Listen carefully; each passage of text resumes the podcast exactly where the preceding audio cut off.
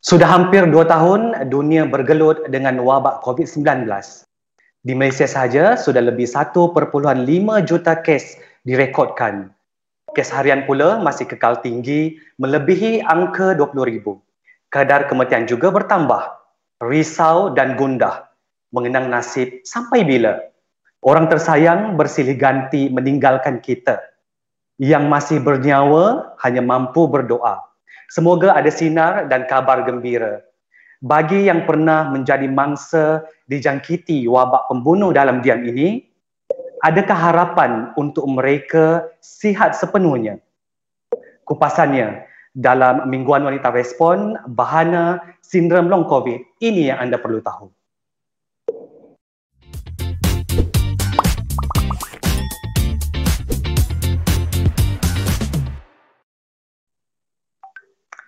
Assalamualaikum warahmatullahi taala wabarakatuh dan salam sejahtera kepada semua penonton setia Mingguan Wanita yang mana anda sedang menyaksikan sekali lagi episod kedua Mingguan Wanita Respon. Anda bersama saya uh, Sudirman Muhammad Tahir. Istimewa hari ini kami membawakan satu topik yang cukup menarik bersama dengan seorang lagi ahli panel yang saya kira namanya sekarang menjadi sebutan ramai tular di media sosial bukan sahaja kerana informasi yang dikongsikan tetapi juga uh, bagaimana uh, panel kita ini menyampaikan uh, maklumat itu ataupun berkongsi dengan penggunaan bahasa Melayu yang cukup bagus. Ha, kan jadi hari ini seperti yang saya uh, kongsikan di awal uh, pengenalan tadi kita akan membawakan satu topik yang cukup menarik iaitu bahana sindrom long covid Mungkin ramai yang tidak tahu apakah itu long covid, bagaimanakah simptomnya, apakah kesudahannya, kita sendiri tidak tahu. Jadi kita akan mengupas persoalan ini. Jadi sebelum saya memperkenalkan tetamu kita yang saya kira semua dah tunggu ni, tak sabar.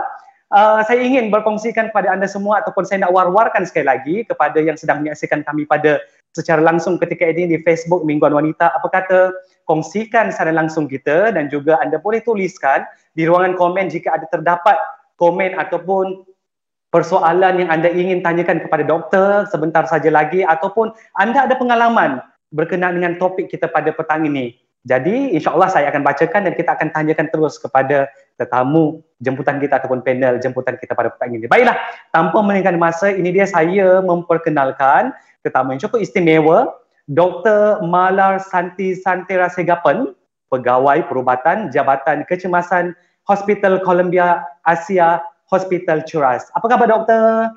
Hai, saya sihat. Apa khabar Sudir? Apa khabar semua yang menonton hari ini? Saya pun sihat. Terima kasih doktor kerana sudi bersama-sama dengan kami di Mingguan Wanita Respon pada kali ini. Terima kasih kerana sudi memenuhi jemputan uh, daripada Mingguan Wanita Respon kerana uh, banyak sangat permintaan kalau boleh nak bawakan Dr. Mala, bawakan Dr. Mala dan kita bawakan kepada anda semua pada petang ini dengan satu topik yang cukup menarik juga sebenarnya doktor. Baiklah doktor, tadi saya ada kongsikan eh uh, di awalnya saya saya saya cuba untuk memberi gambaran yang mana uh, sindrom long covid ini yang berlaku kepada bekas pesakit uh, COVID-19 doktor kan. Jadi ramai nak tahu jugalah kan kalau mungkin boleh doktor jelaskan kepada kita semua apakah yang dimaksudkan ataupun apakah itu uh, long covid dan juga adakah simptom yang uh, ada ataupun apakah simptom uh, sindrom long covid ni doktor kepada uh, mereka yang pernah dijangkiti covid-19 dipersilakan doktor Okey, terima kasih Sudir, terima kasih Mingguan Wanita kerana sudi uh, feature saya minggu ini dan terima kasih kerana tunggu dan thank you so much kepada pihak Majikan Columbia Asia yang tolong arrangekan bagi tarikh dan sebagainya. Okey, kepada semua penonton hari ini, terima kasih kerana mengambil masa di petang hari ini walaupun ngantuk biasanya lepas zuhur ni ya. Uh, kepada siapa-siapa yang uh, berkesempatan uh, bersama-sama dengan sesi live kami, uh, tolong sharekan video ini, tolong tag sesiapa yang anda rasa merupakan bekas pesakit COVID-19 ataupun ada rakan-rakan ataupun ahli keluarga yang merupakan bekas pesakit. Semoga ilmu ini bermanfaat untuk kita semua. Okay, boleh juga letak hashtag COVID-19 survivor, hashtag bekas pesakit COVID-19 sebab bila kita letak hashtag ni, ia akan membantu ya bila diorang cari informasi siapa tahu rezeki mereka untuk sampai ke video ini.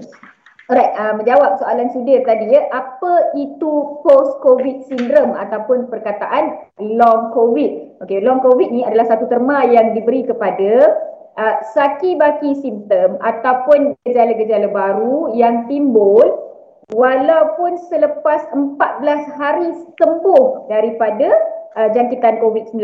Ya, maksudnya lah kita bayangkan jangkitan tu lebih kurang 10 hingga 14 hari.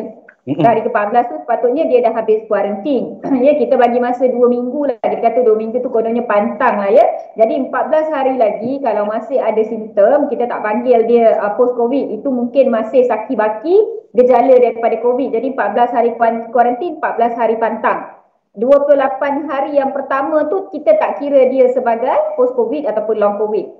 Kalau setelah 28 hari dia masih mempunyai gejala, seperti batuk dan sebagainya, dia masih ada sakit-baki gejala, maka di situ kita sebut dia ada kemungkinan ada post-COVID. Dan hmm. perkataan post-COVID ini walaupun kita uh, describe dengan simptom-simptom gejala-gejala yang mungkin wujud, uh, penting untuk seseorang pesakit pergi berjumpa dengan doktor dan pastikan simptom ataupun gejala yang dia alami itu memang milik post-COVID. Bukannya tercampur aduk dengan benda-benda yang lain. Ha, itu sangat-sangat penting. Alright, so itu adalah uh, jawapan mudah tentang definisi perkataan long COVID. Hmm. Doktor, saya suka bila doktor kata tadi uh, uh, survivor COVID ni sendiri kan doktor. So bila kita uh, bila kita melihat kepada uh, apa orang kata uh, long COVID ni, sindrom long COVID ni. Jadi saya tertanya-tanya, adakah uh, bekas pesakit COVID ini akan berterusan untuk uh, melawan uh, orang kata uh, kesan-kesan sampingan COVID itu ataupun kita panggil sebagai long COVID, doktor? Maksudnya adakah uh, long COVID ini akan kekal dalam uh, diri uh, bekas pesakit COVID-19 itu? Okey, uh, bergantung kepada gejala ataupun satu bergantung kepada uh, betapa teruknya jangkitan ketika dia mengalami jangkitan COVID tu. Contohnya ya, kalau jangkitan COVID itu sehingga uh, memberi parut kepada paru-paru dia. Parut ni adalah contohnya seperti fibrosis lah, dah ada scarring, bronchiectasis, macam-macam lah eh. Uh, bila dah ada parut pada paru-paru dia, yes, mungkin akan ada komplikasi jangka panjang yang berkekalan, agak berkekalan ataupun jangka panjang beberapa tahun. Kalau tiada parut, kemungkinan besar boleh sembuh bergantung juga kepada apa yang dia alami ketika jangkitan itu. Ada tak uh, hati iaitu liver dia pun affected? Ada tak buah pinggang dia affected sehingga perlu didialisis di ICU perlu tak dia didialisis sepanjang hayat ataupun dialisis beberapa kali sahaja? Uh, jantung neurological ada tak sawan ketika itu? Ada tak sawan dia berkekalan sawan dia berulang-ulang dan sebagainya? Jadi yang pertama bergantung kepada gejala yang uh, tahap jangkitan yang dialami ketika jangkitan itu. Ha, itu yang pertama ya. Yang kedua juga walaupun jangkitan dalam kategori yang rendah bergantung kepada berapa banyak kita panggil uh, activity between neutralizing antibody dengan virus tu. Berapa banyak virus yang dibunuh dengan jayanya ketika jangkitan tersebut. Setengah orang memang dia gejala kategori 1, 2, sikit demam-demam, batuk-batuk, sakit tekak ya.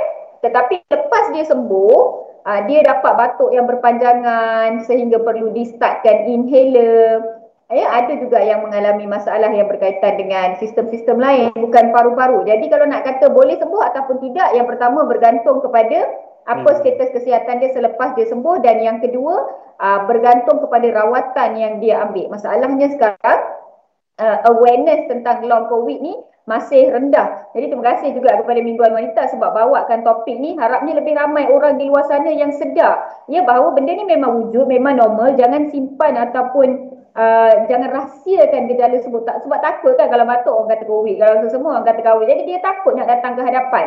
Jadi hmm. please uh, faham dan sedar bahawa ada sesuatu yang disebut post COVID. Uh, dapatkan rawatan, pergi berjumpa dengan doktor, pergi cari uh, uh, saluran yang betul untuk cari jawapan dan dapatkan rawatan dari situ kita boleh bagi tahu boleh sembuh ataupun tidak. Uh, opportunity untuk sembuh tinggi jika dirawat hmm. dengan betul. Hmm. Okey, doktor kata tadi eh uh, peluang untuk sembuh itu sangat tinggi doktor. Tetapi uh, saya saya tak pasti kalau doktor mungkin tidak bersetuju dengan apa yang saya apa yang saya cuba sampaikan ini. So maksudnya orang yang pernah mengalami pernah dijangkiti COVID-19 ini akan mengalami uh, simptom dan juga sindrom uh, long COVID ni doktor kan. So maksudnya kalau saya katakan uh, bekas pesakit COVID-19 ini maksudnya kesihatan mereka tidak lagi sepenuhnya sihat. Doktor bersetuju tidak? Okay. Tak semestinya, tak semestinya. Bukan 100% bekas pesakit COVID-19 akan me, akan uh, ada post COVID syndrome. Maksudnya maksudnya bukan semua pesakit uh, ni akan berterusan doktor tidak ya? Okey. Tidak, tidak, tidak. Jadi dia bergantung. Ada orang yang dia sembuh langsung dah tak ada apa-apa simptom dah dia okey. Hmm. Ada orang yang dia sembuh masih ada simptom. Ada orang dia sembuh hmm. dengan simptom berkaitan dengan paru-paru. Ada orang dia sembuh dengan simptom berkaitan dengan contohnya pemikiran, susah nak tidur, asyik lupa. Dia rasa dia post covid tapi pergi bila pergi berjumpa dengan doktor rupa-rupanya dia ada masalah lain. Hmm. Uh, jadi tak semestinya semua mengalami uh, masalah berkaitan dengan post covid. Hmm, okay, doktor saya saya suka juga nak recall bila doktor kata tidak semua orang akan mengalami masalah yang sama kan. Okay, berdasarkan pembacaan saya doktor eh, uh, ni berdasarkan uh, perkongsian daripada bekas pesakit uh, COVID-19 yang mengalami long COVID ini, ini salah satu perkongsian daripada seorang doktor juga. Dia kata uh, sal, uh, dia kata antara uh, orang kata long covid yang dialami paling ketara adalah pelupa dan juga insomnia ataupun gangguan tidur. Okey, kemudian uh, masalah-masalah yang seperti tak bermaya, cepat penat dan sentiasa lapar itu berterusan dialami juga. Dan uh, pelakon Ashraf Muslim juga doktor eh, saya pernah menemu bual beliau, dia kata uh, dia mengalami kecederaan di bahagian bahu dan siku. Mungkin disebabkan dia seorang sebab dia seorang yang aktif dalam bersukan jadi dia pernah mengalami kecederaan ketika itu jadi bila dia bila bila dia dijangkiti COVID-19 dan selepas sembuh adakah uh, maksudnya uh, orang kata sindrom itu akan cepat uh, berlaku merebak dalam badan dia doktor? Jadi saya saya nak tanya kepada doktor so adakah simptom-simptom ini adalah biasa untuk uh, semua bekas pesakit COVID kita doktor? Selepas uh, maksudnya uh, long COVID ini. Ha. Uh, ia uh, macam yang cik cakap tadi, uh, macam Sudir cakap tadi yang paling uh, ada frontliner yang share bahawa susah tidur, mudah Betul. Uh-huh. Itu adalah antara uh, sindrom post covid yang paling kerap. Kalau datang dekat page Lotus Dr. Mala, kalau scroll through saya punya inbox, mm-hmm. paling banyak adalah ini yang diorang kata, saya dah sembuh daripada covid doktor tapi saya asyik lupa. Hmm. Saya dah sembuh daripada COVID doktor tapi saya tak boleh nak fokus. Dia orang ada apa yang disebut brain fog. Maksudnya dia rasa macam bingat, dia macam zombie je. Hmm. Dia rasa macam tak clear je minda dia. Ya, ada hmm. yang berjalan agak tidak stabil dan sebagainya. Ini apa yang kita sebut sebagai neurological symptoms ya. Hmm. Simptom berkaitan dengan uh, gejala berkaitan dengan sistem hmm. neurologi. Uh, now, uh, saya faham memang banyak um, apa ni banyak uh, problem uh, simptom yang direport berkaitan dengan uh, perkara tersebut. Tapi macam yang saya kata ya, contohnya saya bagi contoh lah pengalaman saya sendiri ya uh, saya dikunjungi oleh seorang follower yang uh, dia tahu dia rentas daerah. Waktu tak boleh rentas daerah nanti tapi dia tak kira dia rentas juga daerah dia minta kebenaran polis dan sebagainya sebab nak datang juga ni. Nak jumpa Dr. Mala juga dia dah sembuh daripada covid dah dan gejala yang dia alami adalah dia sukar nak tidur, dia sukar nak fokus, dia asyik marah, uh, dia mengalami uh, masalah berkaitan dengan memory dan dia kata dia rasa itu uh, post covid jadi dia perlukan bantuan ya sebab bila dia pulang ke kerja ia mengganggu produktiviti dia. Jadi dia risau ia jika ia boleh mengganggu kerja dia sebenarnya ya. Uh, saya rujukkan dia pada pakar dan lepas pakar cek buat uh, ujian-ujian buat uh, MRI dan sebagainya dan setelah juga ber- bercakap dengan pesakit, ya, sesi konsultasi itu adalah sesuatu yang sangat penting.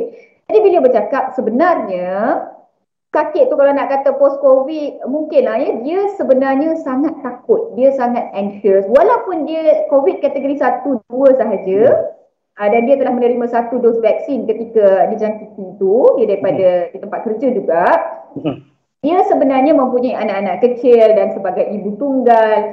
Dia terlampau overthinking. Dia terlampau anxious terlampau takut sehingga menyebabkan dia cepat marah begitu dan dia mengalami masalah mudah lupa ya. Sebab contohnya bila anak-anak sahut uh, panggil dia uh, dia sahut tu tersilap sebab pemikiran dia asyik berlari. Dia tak boleh nak fokus because dia sangat takut. Walaupun dia dah sembuh dan dia tahu pula pasal long covid lagilah dia jadi takut.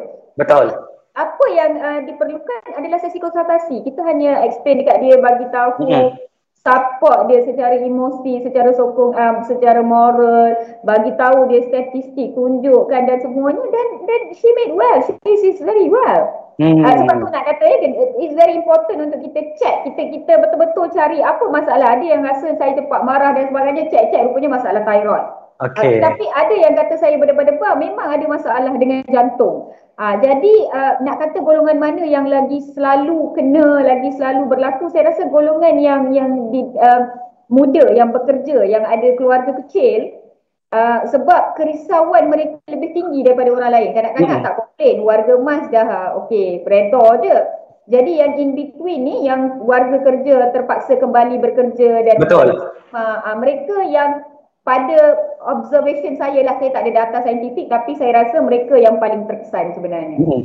Okey doktor, saya saya tertarik juga kan. Saya saya terfikir. Okey, uh, saya mengambil contoh macam ni doktor eh. Uh, seseorang yang sihat uh, kemudian dijangkiti COVID-19 uh, kemudian mengalami uh, sindrom uh, long COVID ini selepas uh, tempoh itu, selepas tempoh berpantang dan sebagainya adakah peluang dia untuk mendapat penyakit lain itu tinggi doktor ataupun uh, tidak? Eh, macam mana tu? Contoh macam uh, maksudnya dia mudah dijangkiti penyakit-penyakit lain lah macam uh, contoh penyakit kronik lain yang macam sebelumnya dia tak pernah ada sejarah penyakit itu tetapi selepas kena COVID-19 and then um, ada post COVID itu dan dia kemudah kena jangkit. Macam mana doktor? Boleh ke? Dari segi data saintifik, dari segi pemahaman um, sains, uh, biologi dan apa yang kita faham tentang human body, kita tak rasa, kita tak expect. Okay. Hanya kerana dia bekas pesakit COVID, okay. dia lebih mudah nak dapat jangkitan uh, penyakit kronik yang lain. Eh, contohnya okay. seperti darah tinggi. No, we don't see such uh, possible. Kita kata, kita sebut sebagai there's no biological plausibility. Tak nampak okay. connection secara biologi. Mm-hmm. So maksudnya orang kata kecuali kalau mereka memang ada sejarah penyakit itulah doktor kan betul hmm okey doktor kita nak beralih seketika kepada uh, soalan-soalan pembaca ni ada banyak sebenarnya doktor eh uh, kita kita nak bacakan dulu ni daripada uh, Nur Nahar Abdul Rahman Bilakah saya boleh dapatkan vaksin setelah sembuh? Okey, itu satu. Mungkin yang kedua ni, uh, persoalan dia juga, uh, macam mana nak tahu tahap kesihatan paru-paru pesakit COVID, doktor? Perlukah X-ray ataupun macam mana? Mungkin boleh doktor kita jawab dulu untuk dua soalan ni.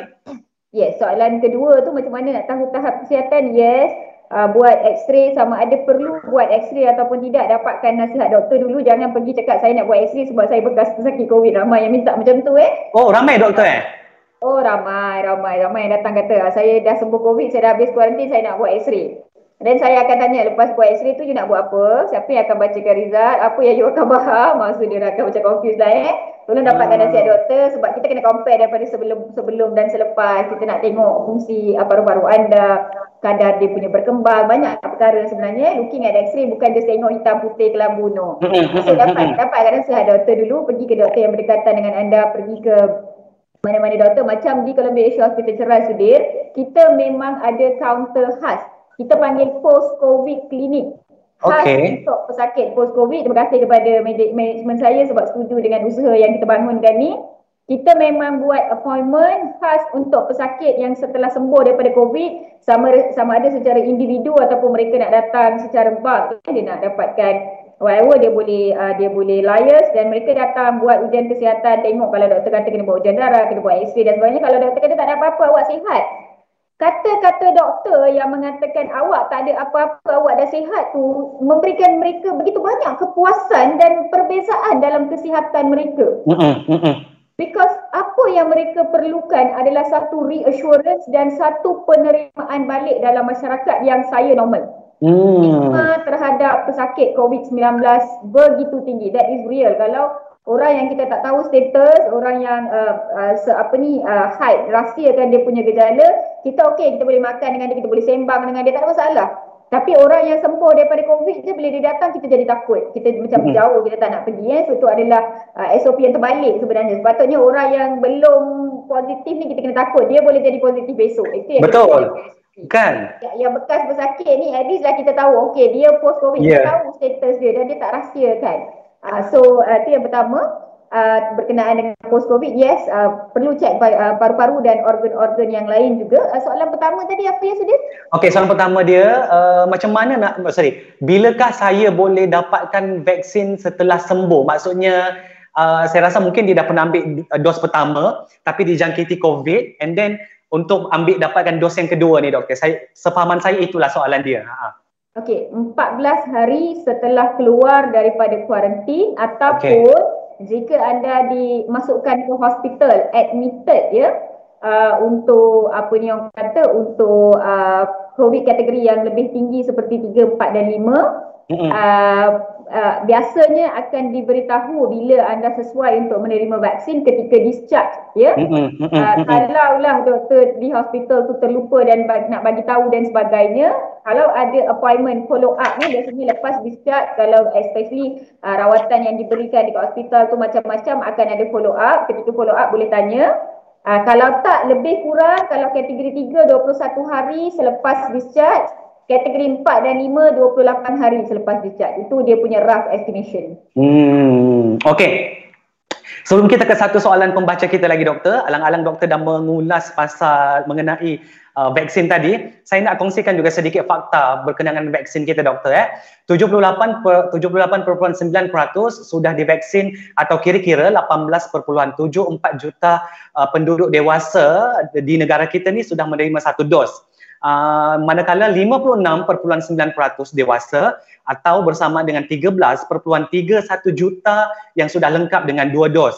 Okey doktor, persoalan saya, adakah selepas lengkap dua dos ini uh, masih boleh dijangkiti COVID-19 dan adakah uh, sindrom long COVID ini uh, masih mereka boleh uh, masih masih dapat dirasai oleh pesakit COVID ini doktor yang lepas lengkap dua dos? Uh.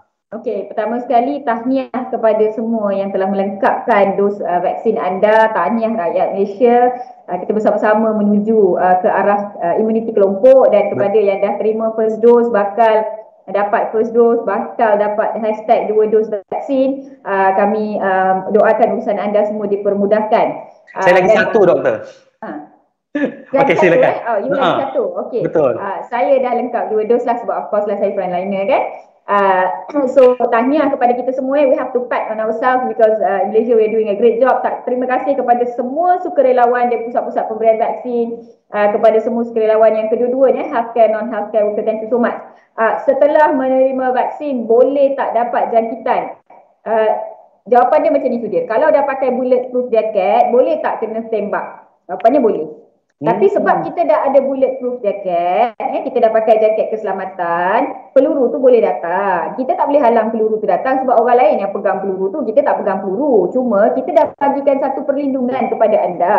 Maka bila peluru tu datang, sama ada dia akan terpantul balik ataupun dia masuk tapi duduk kat jaket je. Kalau dia masuk ke dalam pun dia boleh masuk. Tapi kadar dia, kelajuan dia dan kecederaan dia dia sebabkan dia, bila dia masuk melalui bulletproof jacket tu lebih rendah daripada dada kosong. Hmm, okey, faham. Itu pemahaman dia. Ya sama juga dengan vaksin. Kita bukannya letak satu Iron Man punya shield bagi kalau COVID tu datang dia terpantul balik. No, we don't do that kita berikan badan satu perlindungan. Badan dah ada antibody. Ya? Jadi kalau virus tu nak datang say hi, how are you, dia nak sapa kita, kita tak boleh nak halang. Virus tu memang boleh datang. Tetapi bila dia datang sapa kita, kita nampak jadi kita tahu ini COVID ni, kita punya antibody terus silent dia bunuh dia. Maka kecederaan yang dialami oleh badan kita, organ-organ dalam badan kita dan sebagainya lebih rendah daripada tak ada vaksin dan tak ada antibody. Ini yang cuba hmm. uh, vaksin lakukan. Melalui sesi live saya malam tadi, saya ada paparkan video dengan frontliner yang telah lengkap vaksin dan masih dijangkiti COVID. Kita telus memang boleh dijangkiti tetapi ia mengurangkan gejala dan ia mengurangkan risiko. Itu yang kita nak cuba Hmm. Okey doktor, saya nak ambil satu lagi soalan daripada uh, penonton kita. Uh, daripada Zul Arifin. Saya tak tahu ni Zul Arifin pelakon ke ataupun Zul Arifin mana doktor eh. Okey. Dia kata soalan dia macam ni. Terima kasih Minggu Wanita untuk kupasan hari ini sama-sama. Saya adalah bekas pesakit COVID-19 yang baru menghabiskan tempoh 11 hari kuarantin di rumah. Saya mempunyai saya mempunyai beberapa komen. Pada pendapat saya, sindrom pasca uh, COVID-19 adalah lebih menjerumus kepada kesan neurologi dan psikologi. Buat masa ini, dalam tempoh seminggu selepas pemotongan gelang, kesan yang dialami lebih ketara seperti insomnia, vertigo dan pelupa. Persoalan saya, apakah kesan ini berpanjangan atau akan hilang selepas tempoh tiga bulan? Yang keduanya, apakah ada amalan secara natural untuk mengubati kesan pasca COVID-19 ni, doktor? Ha. Ada dua soalan kat situ. Ya, yeah, okey. So, persoalan pertama dia nak tanya lepas tiga bulan tak gejala itu uh, sembuh? Betul. Uh, jawapan saya kita tak ada timeline macam tu. Kita hmm. tak ada pemahaman, kita tak ada satu guideline yang mengatakan bahawa tiga bulan dah boleh sembuh. Oh. Tak ada. Kita COVID ni adalah satu virus yang baru. Kita cuba nak faham. Perkataan post COVID ni pun uh, badan-badan berautoriti yang lain eh, lain bodies define, berdefinition dia berbeza. Ada yang kata 28 hari, ada yang kata right selepas uh, quarantine, ada hmm. yang kata uh, ber- ber- berbeza-beza definisi dia. Uh, dan badan-badan uh, authority ya, macam American Association of Pediatrics dia punya definition lain. American Association of Cardiologists uh, definition dia lain. So kita cuba adapt ya, apa yang saya cuba cakap dekat uh, minggu wanita ni kalau you all masuk medical exam mungkinlah fail ya tapi saya cuba cakap apa yang you all boleh faham. Ya lepas iaitu lepas dua minggu dua minggu dah keluar kuarantin masih ada simptom. Something is not right with your body. Get your medical check up itu yang saya nak cuba cakap. Itu yang awareness yang saya nak cuba cakap. Sampaikan. Jangan simpan gejala anda ya macam uh, sister tu tadi cakap cepat lupa ada vertigo ya vertigo ni bahaya. Kita rasa vertigo ni benda biasa dia rasa berpusing bilik tu ya tapi vertigo ni boleh jadi sampai jatuh berdarah dalam kepala menyebabkan stroke uh, patah tulang belakang patah tulang pinggul dan sebagainya. Jadi kita kena bertindak dengan awal tapi berapa lama tiga minggu ke tiga bulan ke kita tak tahu buat masa sekarang. Hmm. Uh, itu itu uh, menjawab persoalan dia yang pertama. Ya. Yang kedua dia nak tahu ada tak rawatan alternatif Betul. Uh, yang boleh membantu simptom-simptom uh, sebegini. Uh, nah, kalau uh, dalam masa 14 hari tu dalam pantang tu kan ada simptom-simptom lagi lah. Saya kata dua minggu lepas sembuh tu pantang lagi lah. Kalau dalam pantang tu masih ada simptom boleh lah kot kalau nak makan madu ke untuk batuk ya nak ambil bunga cengkeh ke sebab uh, dia bau tak keluar lagi ya. Ada seorang rakan saya di media juga dia mengalami masalah hidang uh, hilang deria bau. Dan sangat mengganggu dia sebab dia kata dia dia stres sangat. Doktor saya pergi mana-mana pun saya bau macam ni saya rasa nak resign lah. Saya saya stres sangat saya tak boleh nak buat liputan dia kata. Uh, jadi Betul. saya pun saya pun hantarkanlah uh, you know those uh, uh, perfume kecil-kecil tu supaya dia boleh bau hmm. dan sebagainya dia tak membantu langsung tidak hmm. membantu dia menggunakan semua yang alternatif lah cengkeh ha, hmm. kalau hmm. Indian ya kalau orang India suka guna uh, halba minum air halba macam-macam lagi you boleh try tetapi macam saya cakap kalau dah ambil alternatif selepas 14 hari dah dah cukup 28 hari dah dah kuat habis kuarantin dah habis pantang masih ada simptom berjumpalah dengan doktor dulu. Kalau jumpa doktor, doktor kata tak ada banyak sangatlah masalah. You ni sikit-sikit je eh. You, you kena uh, kuatkan diri dan sebagainya dan boleh teruskan rawatan-rawatan alternatif. Saya tak pernah kata tidak ataupun saya tidak pernah menghalang pengambilan rawatan alternatif selagi ia tidak memudaratkan anda. Hmm. Saya tak boleh bagi satu kajian saintifik yang mengatakan bahawa daun ini membantu, daun itu membantu. No, saya tak ada kajian saintifik itu. Hmm. Tapi biasanya rawatan alternatif ni dia memberikan satu ketenangan jiwa. Sebab mereka hmm. percaya tau. Orang kita, kita orang timur kan, kita orang Malaysia kan. Uh, bangsa India, bangsa Cina, bangsa uh, Melayu. Kita memang semua orang timur lah orang kata eh. Jadi orang timur ni kita agak, apa ni orang kata, kita uh, percaya kepada rawatan alternatif, berapa ratus daripada orang tua kita. Perkara-perkara yang berkaitan dengan uh, daun, bau, herba dan sebagainya. Tak salah ambil jika ia tidak memudaratkan. Masalahnya kan sudah, kalau lah saya sebut satu rawatan alternatif lah eh. Contohnya minum air lemon eh. Betul. Orang akan minum air lemon berliter-liter sehari sampai ah. sebu perut, sampai kembung perut, sampai muntah-muntah keluar asid, sampai kena gastrik yang teruk. Hmm. Sebab itulah doktor-doktor takut nak bagi tahu boleh ambil rawatan alternatif sebab orang rasa kalau dia ambil buat dengan banyak eh, kalau ambil vitamin C 10 gram, 20 gram tu, saya akan dapat semua imun orang lain biarlah dia sakit. Tak ada hmm. lah ya.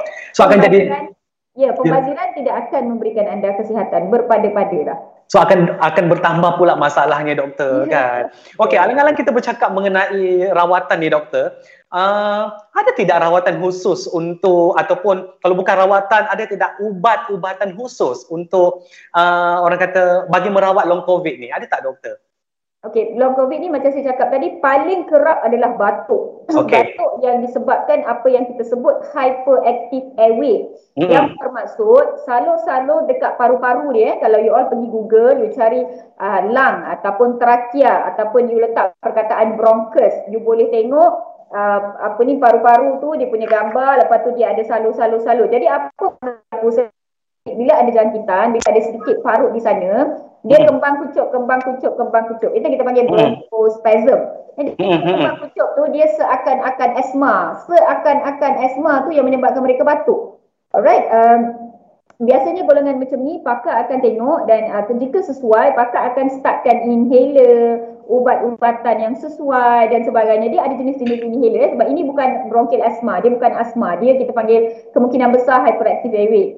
Jadi untuk hyperactive airway dia ada dia punya jenis-jenis uh, inhaler dan sebagainya dan uh, sejak bermulanya post covid klinik di Columbia Ceras ni bila saya berjumpa dengan follower saya eh, sebab ramai follower Dr. Mala yang datang uh, kalau saya pergi kat operation klinik sekarang mesti duk ambil gambar je because all my followers will be there uh, so ramai yang sebenarnya bila dimulakan dengan rawatan sebegitu uh, mereka sembuh mereka hmm. 2 minggu 4 minggu pakai pasti dah okey dah doktor berhentikan hmm. dan ubat tersebut. So ada rawatan bergantung kepada gejala mereka termasuk um, problem berkaitan dengan memory, okay. berkaitan dengan cepat lupa, berkaitan hmm. dengan sukar tidur kan. Dan kalau perlu kita akan rujukkan kepada neurologi, pakar neurologi iaitu baca kat sini kita ada Dr. Ng Chen Dia akan tengok, dia akan ni dan sebagainya dan dia akan bagi ubat-ubatan yang sepatut bila dah okey kita akan berhentikan. Hmm.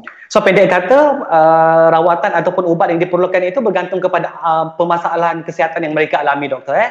Uh, betul. Doktor, mungkin ini ke, uh, soalan saya mungkin kedengarannya agak lucu juga doktor eh. Uh, sindrom long covid ni dia memilih jantina tak doktor? Dia nak perempuan sahaja ataupun lelaki uh, lebih dia, banyak ah. Uh.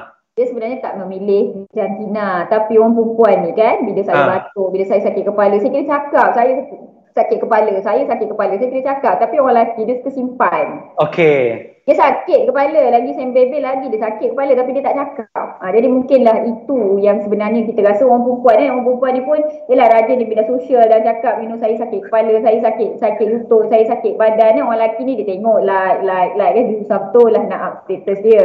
Berkenaan Faham. dengan apa yang dia sakit eh kalau politik lah apa benda lah dia orang lah paling laju. Betul. Tapi kaitan dengan sakit-sakit ni dia malah tak maco lah orang kata kan. Jadi hmm. dia kurang komplain lah. Tetapi kalau kita tengok pesakit yang datang lelaki, perempuan, sama, sama sahaja. Kanak-kanak pun kita ada post covid clinic untuk pediatrik juga untuk kanak-kanak hmm. pun agak sama juga.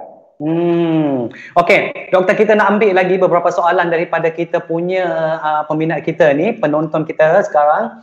Uh, daripada kejap, daripada Mar Rahmat. Uh, Hai doktor, saya telah divaksin dua dos pada Mac. Jun saya dijangkiti COVID. Selepas tempoh kuarantin 14 hari, sepanjang kuarantin saya sihat tiada simptom. Hari ke-15 saya mula demam, sesak nafas, sakit dada dan jadi tak bermaya. Sehingga dimasukkan ke hospital. Selepas itu doktor memaklumkan saluran jantung saya bermasalah akibat dari post COVID complication. Saya sebelum ini ada adalah sihat. Bagaimana ini terjadi? Padahal saya sepanjang kuarantin tiada langsung gejala. Yang sedihnya, suami saya meninggal akibat dari post-COVID complication.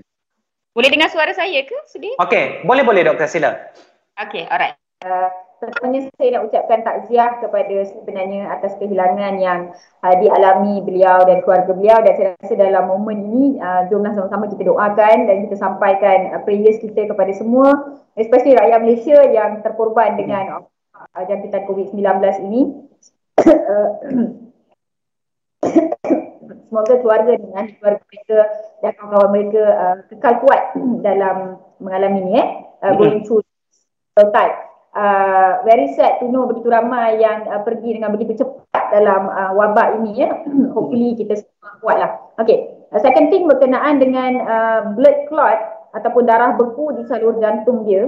Yang mana sebelum ini tak pernah ada. Ya memang ada dua situasi sebab uh, bila kata darah beku di salur jantung dia ada dua benda. Satu kita panggil ischemic heart disease lagi satu adalah embolism. Jadi saya tak pasti darah beku yang mana satu yang dia cakap ya. Kalau kita kata pasal embolism iaitu darah beku yang berlaku ia memang satu komplikasi post covid yang kerap berlaku. Hmm. Bukan selepas 14 hari. Dia lebih awal.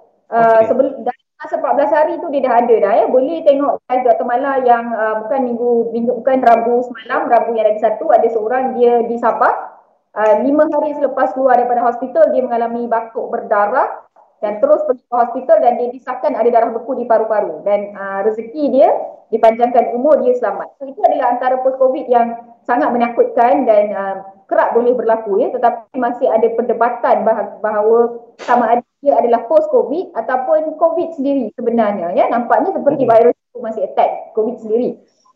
Uh, kalau dikatakan tentang uh, salur darah beku yang kita kata sebagai ischemic heart disease ataupun serangan jantung yang kita biasa sebutlah ya Uh, yang itu pula agak kerap orang tak sedar dia ada blok dekat jantung dia.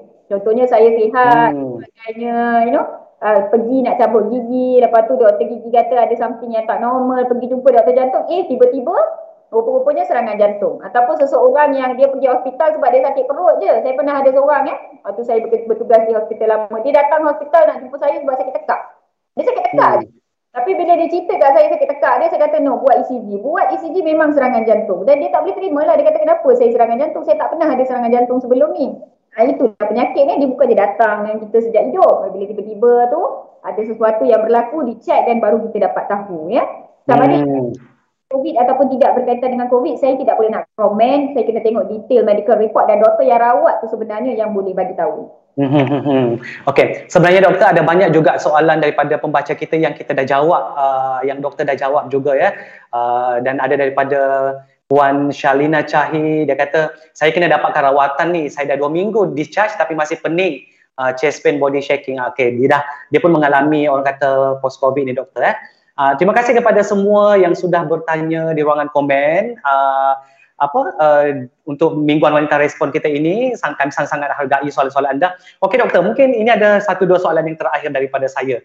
Uh, jika tadi kita bercakap uh, tentang pesakit COVID-19 uh, mengenai sindrom uh, yang berlaku kepada uh, golongan dewasa doktor ya. Bagaimana pula jika Uh, bagaimana juga bagaimana pula dengan pesakit COVID di kalangan kanak-kanak ni doktor? Ataupun uh, warga emas lah kita ambil dua kategori yang saya kira macam macam warga emas uh, berisiko tinggi kan? And then kanak-kanak. So macam mana doktor? Adakah uh, mereka punya sindrom itu berbeza ataupun sama juga macam uh, golongan pertengahan usia yang lain?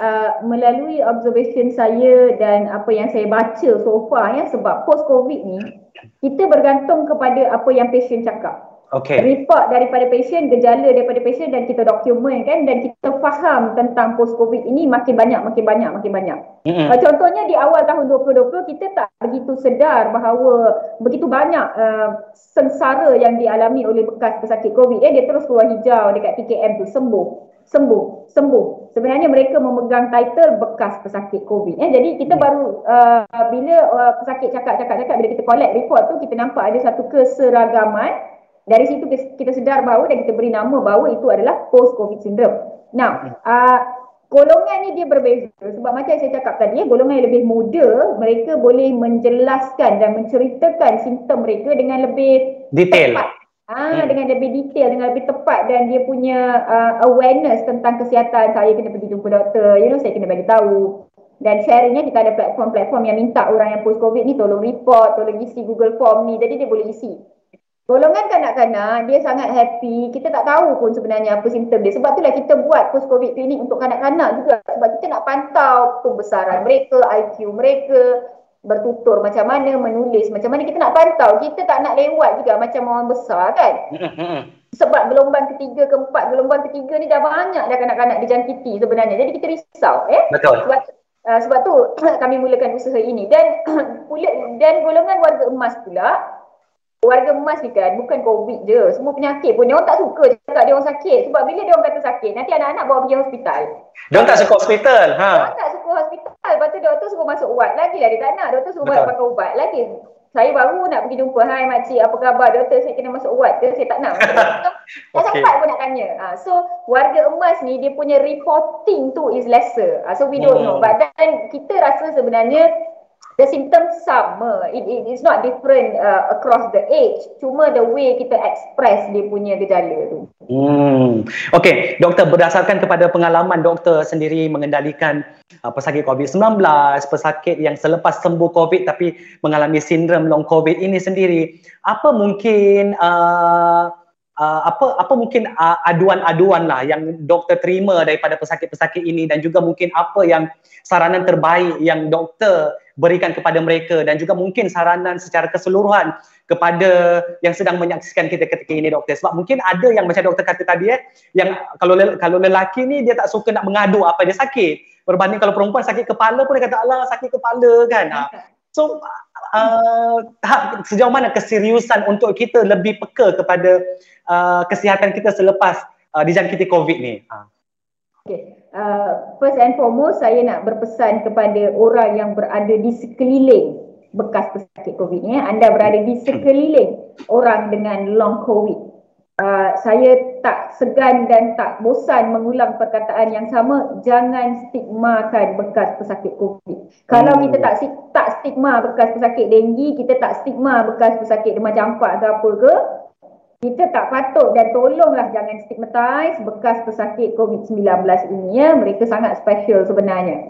Hmm. And uh, yang kedua, jika anda adalah orang yang di sekeliling bekas pesakit COVID ini, tolonglah berikan sokongan kepada mereka. Ini termasuk majikan, orang yang bekerja bersama mereka, ahli keluarga, jiran, tetangga, uh, adik-beradik dan sebagainya. Ya, tolong cakap, ah, aku rasa kau tak sihat ni, apa kata kau ambil cuti hari ni, kau pergi jumpa doktor dulu.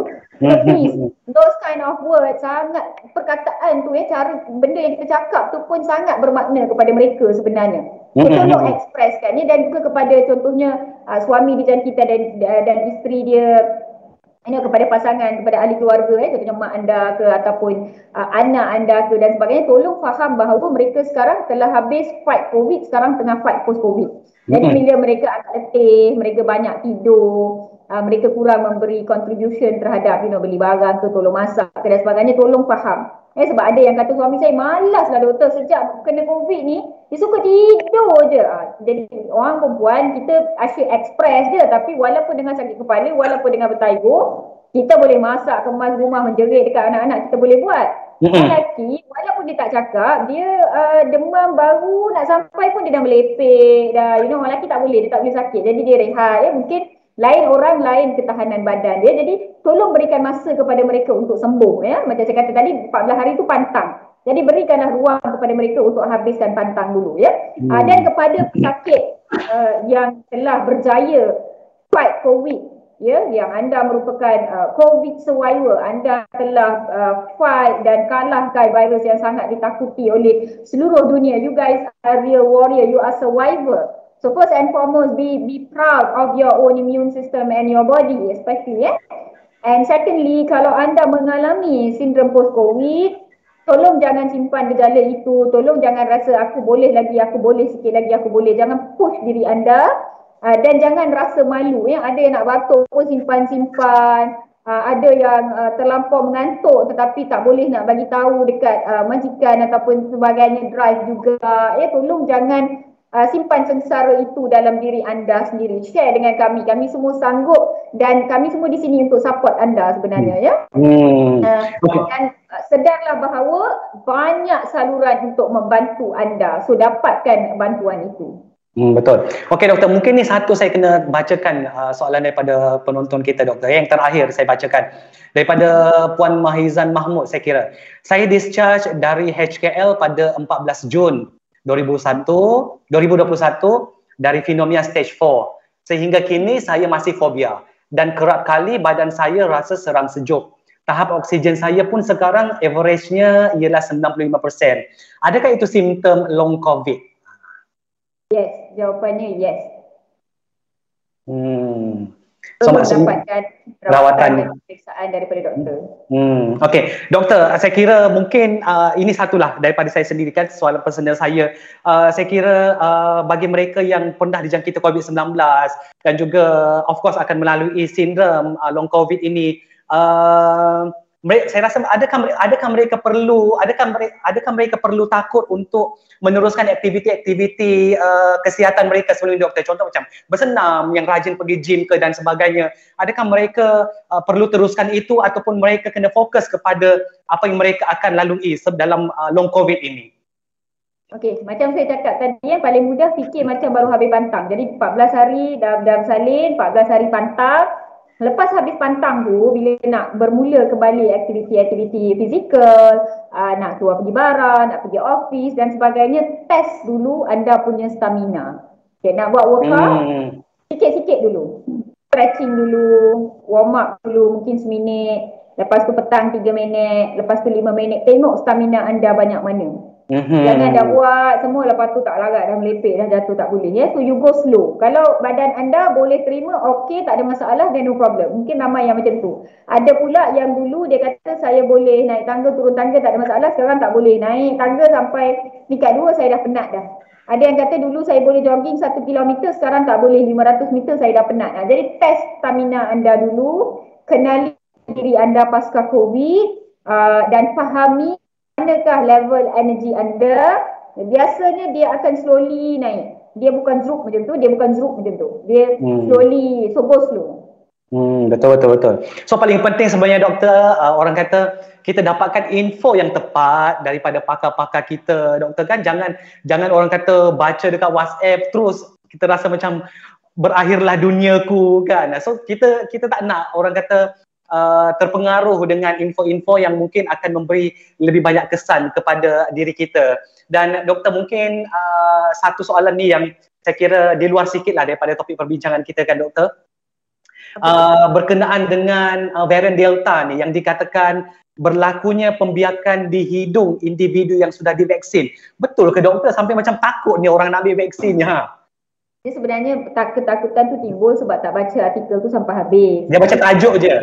Yes, ah. tajuk dia pun pandai kan. Jadi bila uh, orang macam saya, saya baca sampai habis lah sebab tajuk dia memang menarik. Betul. Okey, okay, tapi uh, itulah kalau lain kali mungkin kita perlu lebih sensitif bila membuat tajuk-tajuk sebegitu ya.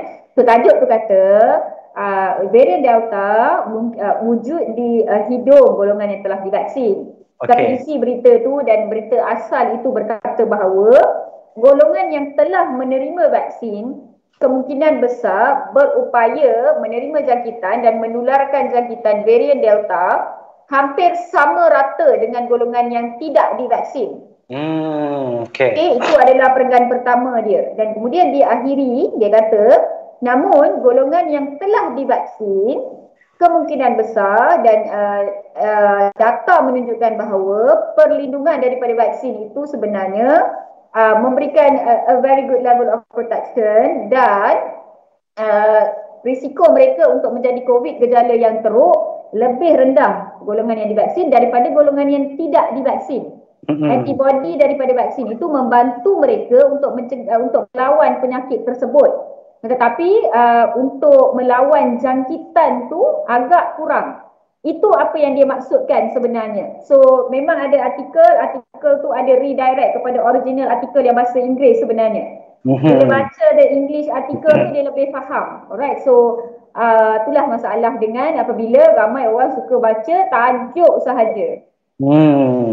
So berbalik lagi macam mana saya katakan segalanya kita perlu dapatkan info yang lebih tepat terutamanya berkenaan dengan kesihatan kita ni doktor kan. Lagi-lagi uh, yalah kita pun uh, COVID-19 ini kita tak tahu dia ada kat mana kan. Dan kita tak tahu yang kita ni pembawa ke apa ke dan sebagainya kita tak tahu. Jadi kita perlu baca dan juga bertanya kepada pakar jika kita ada masalah-masalah terutamanya mereka yang pernah dijangkiti COVID-19 ini apa yang anda perlu tahu dan seperti mana yang kita telah bincangkan tadi bersama dengan Dr. Mala, diharapkan perkongsian ini akan memberi orang kata manfaat yang cukup berguna bukan sahaja kepada mereka yang uh, sihat tetapi juga kepada mereka yang pernah terutama yang mereka yang pernah dijangkiti COVID-19 ini dan kini uh, bergelar bekas pesakit dan juga melalui sindrom uh, long COVID ini. Jadi uh, sekali lagi saya nak ucapkan ribuan terima kasih kepada Dr. Mala daripada Pegawai Perubatan Jabatan Kecemasan Hospital Columbia Asia, Curas, uh, kerana sudi meluangkan waktu bersama-sama dengan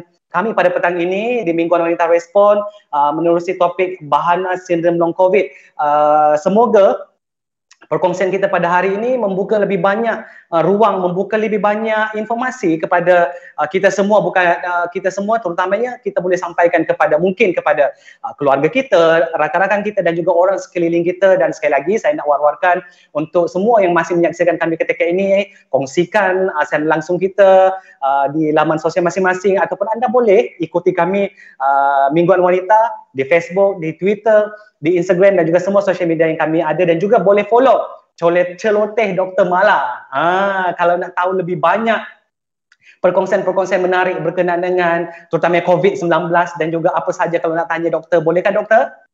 Boleh. Ha, itu dia doktor. Okey doktor, terima kasih banyak-banyak sekali lagi daripada saya dan juga seluruh warga kerja tim produksi Minggu Oriental Respon. Uh, kita berjumpa lagi pada minggu hadapan menerusi topik yang berbeza juga pula bersama dengan tetamu lain tapi jika ada waktu terluang kita nak lagi bersama-sama dengan Dr. Mala.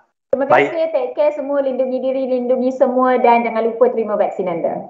Betul, bagi yang belum ambil vaksin tu fikir-fikirkanlah. Uh, baiklah, so uh, sampai di sini saja. Sekali lagi saya Sudirman Tahir, mewakili seluruh uh, tenaga produksi Minggu Respon mengucapkan terima kasih. Assalamualaikum dan kita berjumpa lagi.